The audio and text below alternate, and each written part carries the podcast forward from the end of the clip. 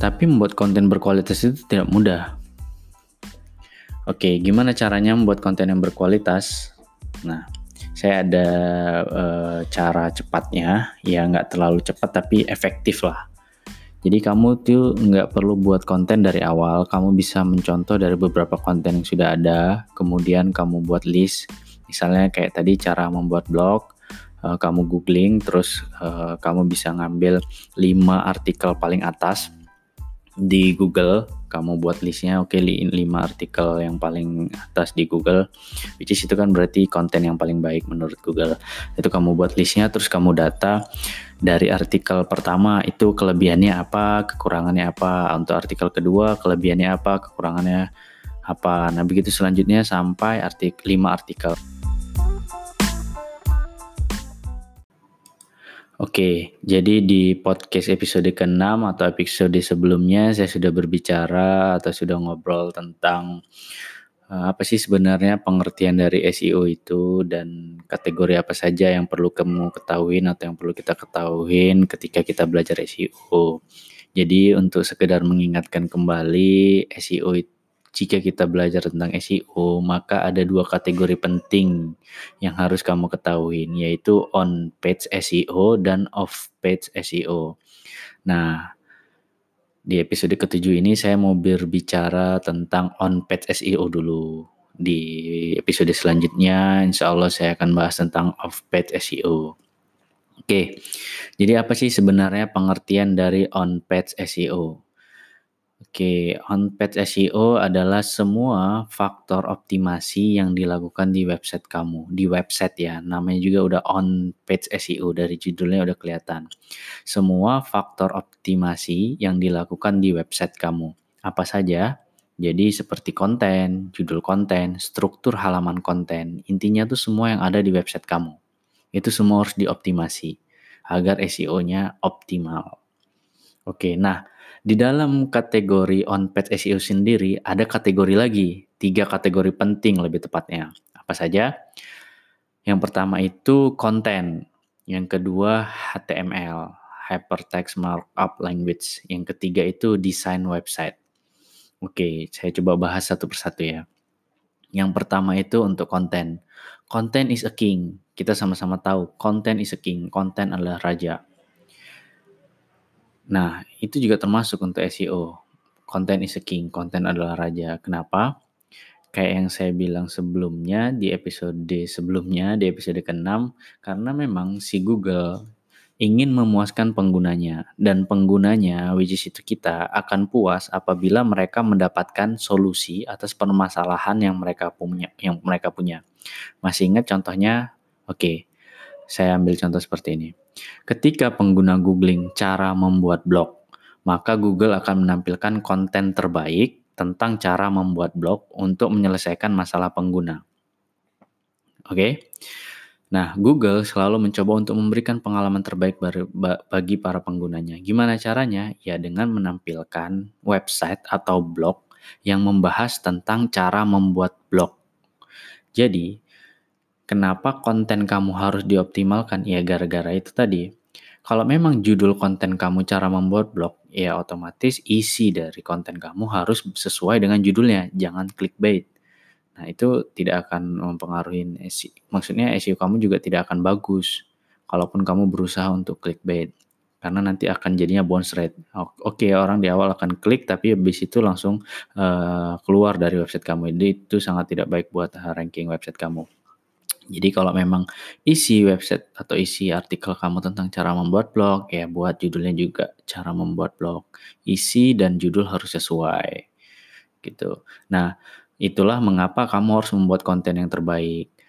Karena ya itu tadi kita bisa menonjolkan atau membuat Google tahu bahwasannya website kita baik itu ya dari konten itu tadi. Oke, lalu bagaimana konten yang baik itu menurut Google? Yang pertama itu kualitas. Konten yang berkualitas akan membuat website kamu mendapatkan peringkat terbaik di Google, meskipun website kamu baru. Nggak masalah website baru, tapi kalau misalnya konten yang berkualitas, itu Google akan menilainya sebagai website yang berkualitas, sebagai konten yang berkualitas.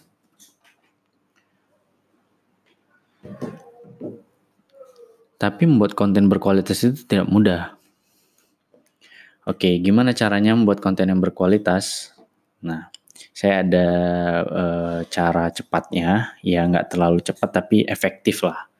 Jadi kamu tuh nggak perlu buat konten dari awal, kamu bisa mencontoh dari beberapa konten yang sudah ada, kemudian kamu buat list. Misalnya kayak tadi cara membuat blog, uh, kamu googling, terus uh, kamu bisa ngambil 5 artikel paling atas di Google, kamu buat listnya oke okay, 5 artikel yang paling atas di Google which is itu kan berarti konten yang paling baik menurut Google. Itu kamu buat listnya terus kamu data dari artikel pertama itu kelebihannya apa kekurangannya apa untuk artikel kedua kelebihannya apa kekurangannya apa. Nah begitu selanjutnya sampai artikel 5 artikel. Begitu kamu udah dapat poin plusnya itu kamu gabungkan jadikan satu artikel yang lebih mantap yang lebih berkualitas dan itu artikel kamu pure. Bukan berarti kamu mencontoh bulat-bulat kamu copy jadi artikel kamu bukan, tapi kamu at least udah ngambil uh, poin baiknya dari kelima artikel itu kemudian kamu jadi gabungkan dengan bahasa kamu, kamu kemas dengan bahasa kamu dengan gaya penulisan kamu sendiri.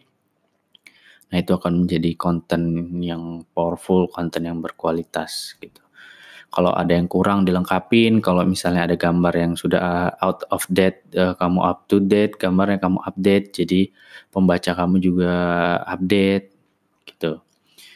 Nah kalau misalnya kamu uh, tetap berpikiran ah tapi itu kan tetap mencontoh kurang baik atau kamu punya ide sendiri ya nggak masalah silahkan kamu tulis kontennya terus gimana caranya supaya kamu tahu bahwasannya konten kamu itu bagus ya kamu bisa berdiskusi dengan teman-teman kamu atau bertukar pikiran atau sekedar minta pendapat kira-kira apalagi nih yang kurang dari konten kamu nah, dengan gitu kamu tahu ukuran atau kualitas konten yang udah kamu buat itu sejauh mana sebagus apa nah itu kalau ngomongin Uh, bagaimana konten yang baik menurut Google. Itu pertama tadi dari segi kualitas. Yang kedua, riset kata kunci dan menggunakannya. Jadi jangan cuma riset tapi nggak menggunakannya. Setelah kamu riset ya harus kamu gunakan kata kuncinya, harus kamu masukkan di dalam konten yang kamu buat.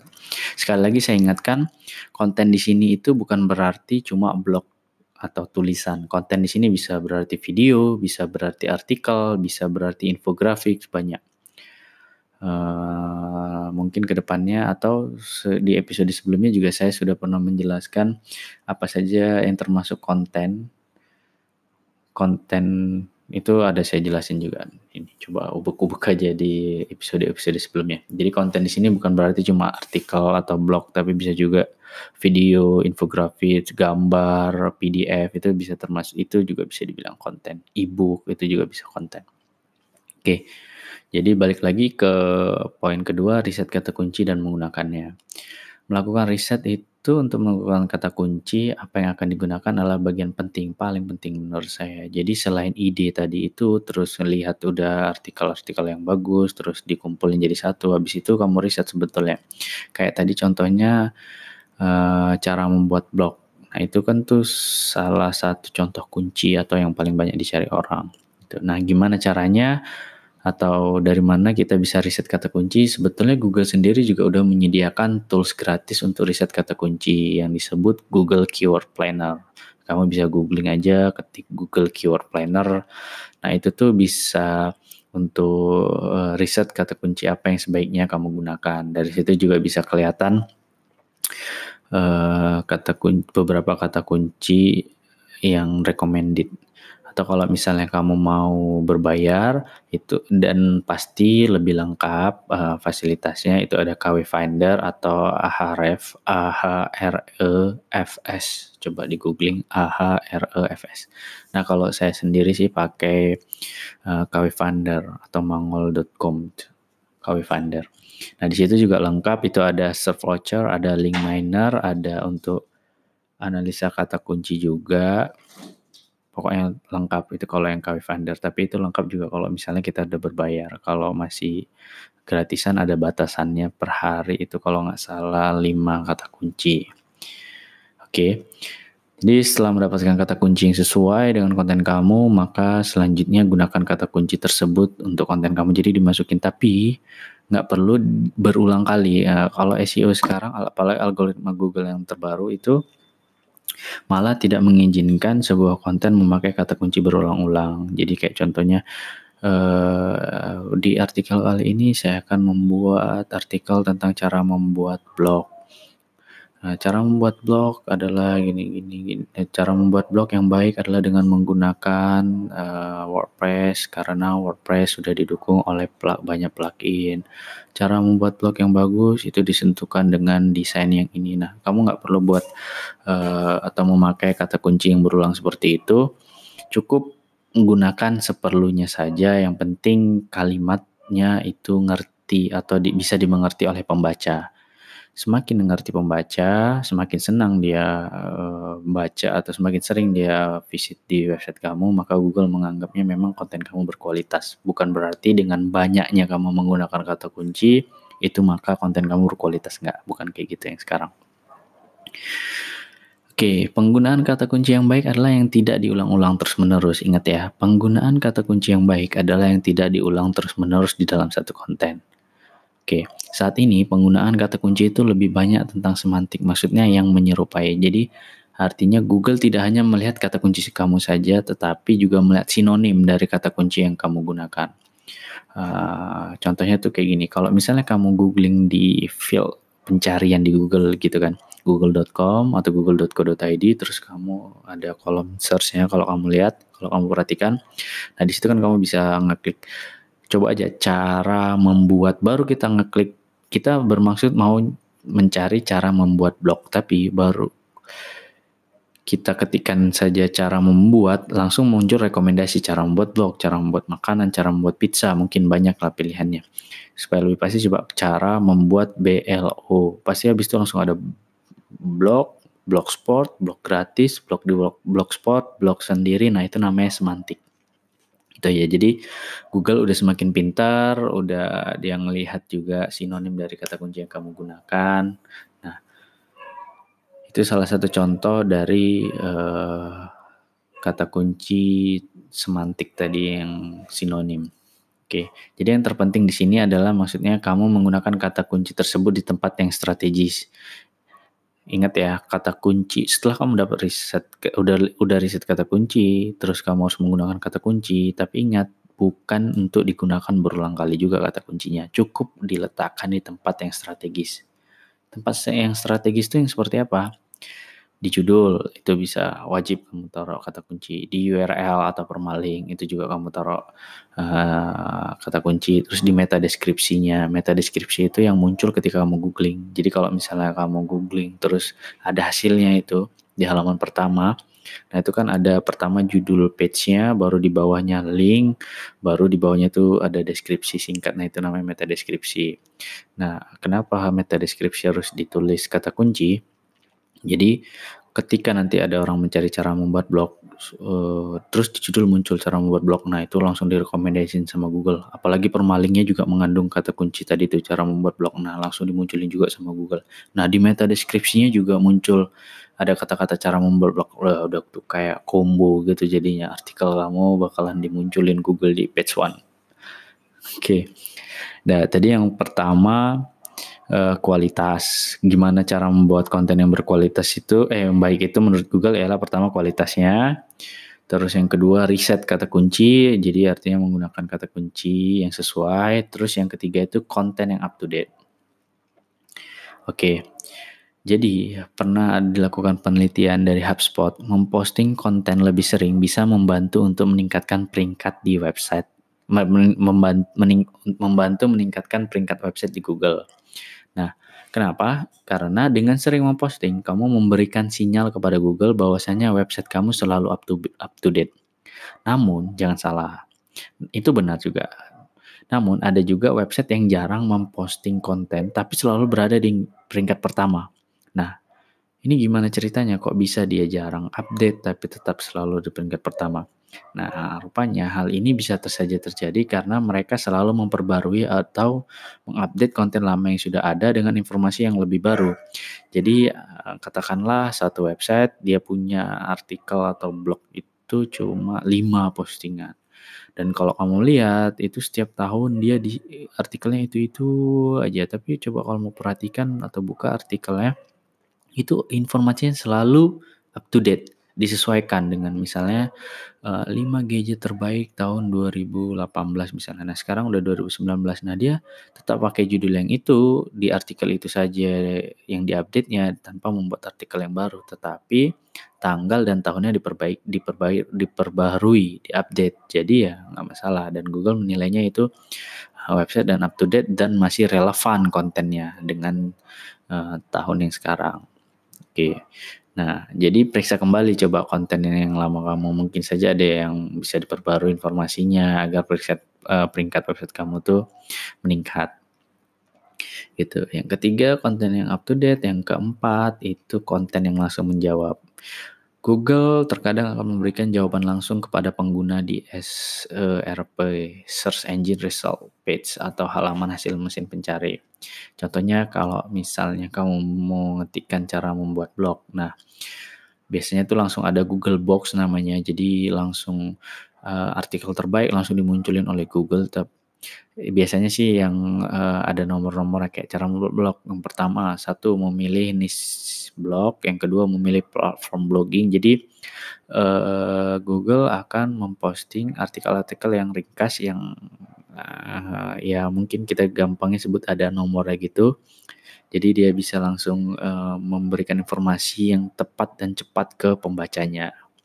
Nah, inilah salah satu bentuk uh, Google yang ingin memuaskan pelanggannya tadi itu.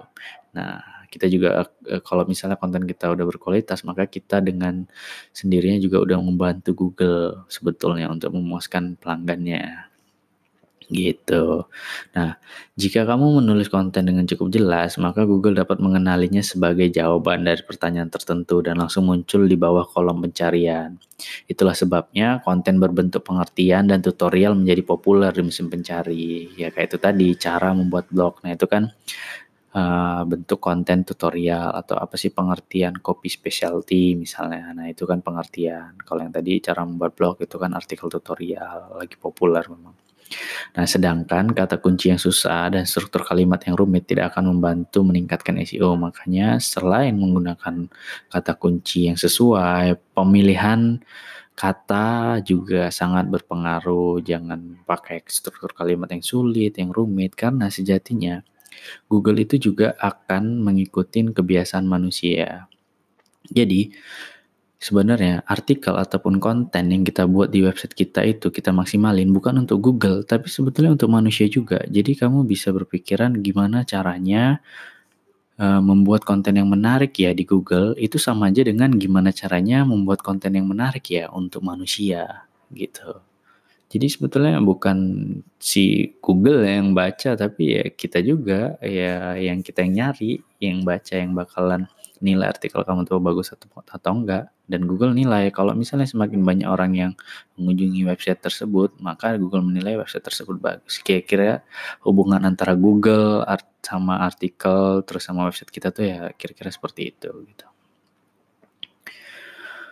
Oke Tadi yang uh, seperti yang saya bilang di on paid SEO ada tiga kategori juga. Yang pertama itu tadi konten, yang kedua itu konten itu ada uh, untuk membuat konten yang baik menurut Google itu harus memenuhi empat syarat. Yang pertama itu kualitas, yang kedua itu uh, riset kata kunci, yang ketiga itu konten yang up to date, yang keempat itu konten yang langsung menjawab. Nah, kategori kedua di on-page SEO itu adalah HTML.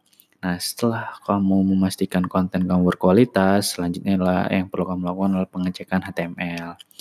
Nah, sebenarnya kamu tidak perlu takut dulu nih dengar kata HTML apa tuh hypertext markup language apa ya saya nggak saya nggak tahu nggak pernah belajar coding atau apa nggak perlu takut karena sejatinya jika kamu ingin melakukan pengecekan HTML, kamu tidak perlu harus menjadi seorang profesional programmer. Setidaknya ya kamu hanya perlu mengetahui dasar-dasar aja dan itu sebetulnya bisa di googling semuanya kayak title text, meta description, skema, heading, subheading. Itu semua bisa kamu googling. Oke, mari kita bahas satu persatu. HTML yang A title text. Title text itu sama seperti tajuk utama atau headline di surat kabar. Title text akan muncul di tab browser di saat kamu membuka halaman baru. Nah, coba kamu bayangin ketika kamu di suatu website terus kamu klik uh, new tab atau klik langsung juga nggak masalah tapi langsung berubah nanti halamannya. Kalau misalnya nggak new tab lebih aman kamu klik new tab. Nah kalau misalnya terus sudah new tab dia buka tab baru kamu lihat judul di atasnya itu bakalan ada namanya title text atau judul itulah namanya title text. Nah HTML, sedangkan HTML text itu sama seperti itu tadi title text. Sedangkan HTML text itu sama seperti judul, judul artikel, judul halaman dan sebagainya. Dan biasanya HTML text ini formatnya H1 atau heading of first order. Jadi setiap halaman hanya boleh memiliki satu H1 atau satu H1, satu heading one. Nah, kamu perlu ingat kalau kamu melihat atau pernah buat skripsi atau judul tulisan gitu, strukturnya pasti kan ada judul, baru paragraf, paragraf, paragraf. Misalnya ada judul lagi, ya ditambah judul kecil. Nah, itu kamu bisa bayangkan, nah judul yang paling besar itu, itu kita harus taruh sebagai H1 atau heading 1. Kodenya eh, harus dibuat dalam bentuk heading 1. Nah, kalau misalnya ada judul bawahan lagi, subjudul, itu kamu harus buat H2 berurut. Nah, dalam satu halaman itu hanya boleh menggunakan satu heading satu. Satunya hanya satu. Kenapa? Supaya ini menunjukkan dan mempermudah Google untuk menemukan bagaimana bagian mana yang kamu anggap penting dari halaman atau konten kamu gitu. Dan biasanya di HTML tag one ini atau di H1 ini itulah yang digunakan sebagai kata kunci. Jadi kayak misalnya kamu membuat artikel cara membuat blog dengan WordPress. Nah, itu kan sebagai judul kamu. Itu juga sebagai kata kunci tadi yang kamu udah riset. Dan itu juga yang harus kamu jadikan sebagai H1 di halaman artikel kamu. Itu itu bakalan perfect banget. Kenapa? Karena itu kata kunci yang udah kamu cari dan kamu nilai ini banyak pencarinya di Google uh, Google Keyword Finder. Terus itu juga udah kamu jadikan judul dan itu juga udah kamu jadikan heading one. Nah, itu bakalan perfect. Tapi ingat selanjutnya jangan ada pakai H1 lagi. Jadi satu halaman itu hanya bisa menggunakan satu H1 atau heading one. Dan heading one itu biasanya dijadikan kata kunci atau sebaliknya kata kunci ditulis dalam bentuk H1 atau heading one. Nah, tadi title tag. Yang kedua itu ada meta deskripsi. Meta deskripsi adalah apa yang muncul sebagai kutipan atau paragraf ketika Google menampilkan halaman website yang kamu cari di mesin pencari. Oke, jadi tadi kayak yang saya bilang kalau kamu googling terus dapat uh, result, dapat hasilnya, itu yang judul pertama, eh yang paling atas itu judulnya, title tag, baru di bawahnya itu ada permalink atau URL, Nah, yang di bawahnya itu ada deskripsi, meta deskripsi. Nah, itu isi itu juga harus mengandung kata kunci yang kamu gunakan tadi. Jadi kalau misalnya di title tag ada cara membuat blog, itu sebagai kata kunci, di permaling juga ada cara membuat blog. Nah, di meta deskripsi juga harus kamu tambahkan cara membuat blog. Tapi bukan cuma cara membuat blog. Mungkin kamu bisa buat paragraf singkat, uh, dua kalimat gitu, oke okay lah udah pas itu untuk meta deskripsi. Nah, kalau misalnya kamu menggunakan WordPress, ada plugin yang bisa membantu kamu untuk um, men-setting title tag dan meta deskripsi tadi namanya Yoast SEO WordPress plugin.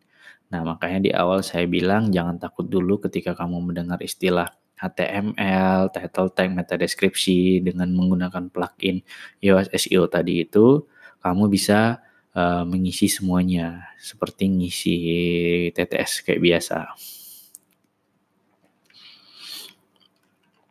Oke, itu tinggal diinstal aja. Nah, gimana caranya kalau yang bukan pengguna WordPress? Uh, saya kurang paham juga apakah ada plugin atau tools yang mirip dengan Yoast yang bisa ngebantu mungkin untuk diinstal di Blogspot. Mungkin kalau ada yang tahu bisa nambahin di kolom komentar karena saya biasanya juga menggunakan WordPress jadi kalau di WordPress itu saya udah nyaman, gampang terus menggunakan plugin Yoast ini juga gitu. Nah, selain bisa untuk membantu SEO, Yoast ini juga bisa mengintegrasikan website kamu dengan Google Search Console. Apa itu Google Search Console? Nah, itu mungkin akan kita bahas terpisah. Intinya, Google Search Console itu nanti bisa mendetek apa saja yang terjadi di website kamu seperti error atau misalnya ada link yang salah, permalink yang salah, itu bisa sitemap, sitemap itu juga bisa dilihat di Google Search Console. Pokoknya itu salah satu tools wajib juga di digital marketing. Insya Allah saya akan bahas. Oke, setelah title text, meta description, subheading. Subheading ini tadi adalah atau subjudul subheading atau subjudul ya yang akan membantu kamu untuk menyusun konten yang kamu buat agar lebih rapi dan mudah dibaca. Nah, selain itu subjudul juga sedikit banyaknya mempengaruhi dari sisi optimalisasi SEO-nya. Masih ingat H1 yang tadi saya bilang di sebelumnya atau heading 1? Nah, setelah kamu menggunakan H1, judul-judul di bawahnya, jika kamu tetap membutuhkan subjudul, maka harus kamu taruh sebagai H2, H3, H4, dan selanjutnya. Itu juga akan mendukung untuk H1 tadi itu gitu. Jadi jangan semua judul yang ada di satu artikel tuh kamu buat H1 atau malah kamu buat H2 semua ah, aman biar aja H2 semua biar ukurannya lebih kecil gitu. Oh ya, karena H1, H2, H3 itu ukurannya bisa berbeda-beda sih. Itu bisa tergantung itu bisa kamu atur. Nggak mesti H1 selalu lebih besar dari H2, nggak bisa saja H1 lebih kecil dari H2. Tapi yang paling penting jangan melihat dari ukuran, tapi lihat Pokoknya kalau misalnya judul itu penting dan itu harus ditaruh kata kunci, nah itu harus dijadikan H1 itu aja poinnya. Lainnya harus H2 dan ingat sedalam satu halaman H1 hanya boleh satu. Oke, setelah title text, meta description, terus subheading, yang keempat itu ada melakukan analisa HTML. Nah, di mana cara melakukan analisa? HTML-nya, nah itu tadi pakai tools Google Search Console. Mungkin kalau misalnya kamu ingin belajar atau baca-baca, kamu bisa googling Google Search Console. Uh, insya Allah saya akan bahas di episode selanjutnya. Oke, okay.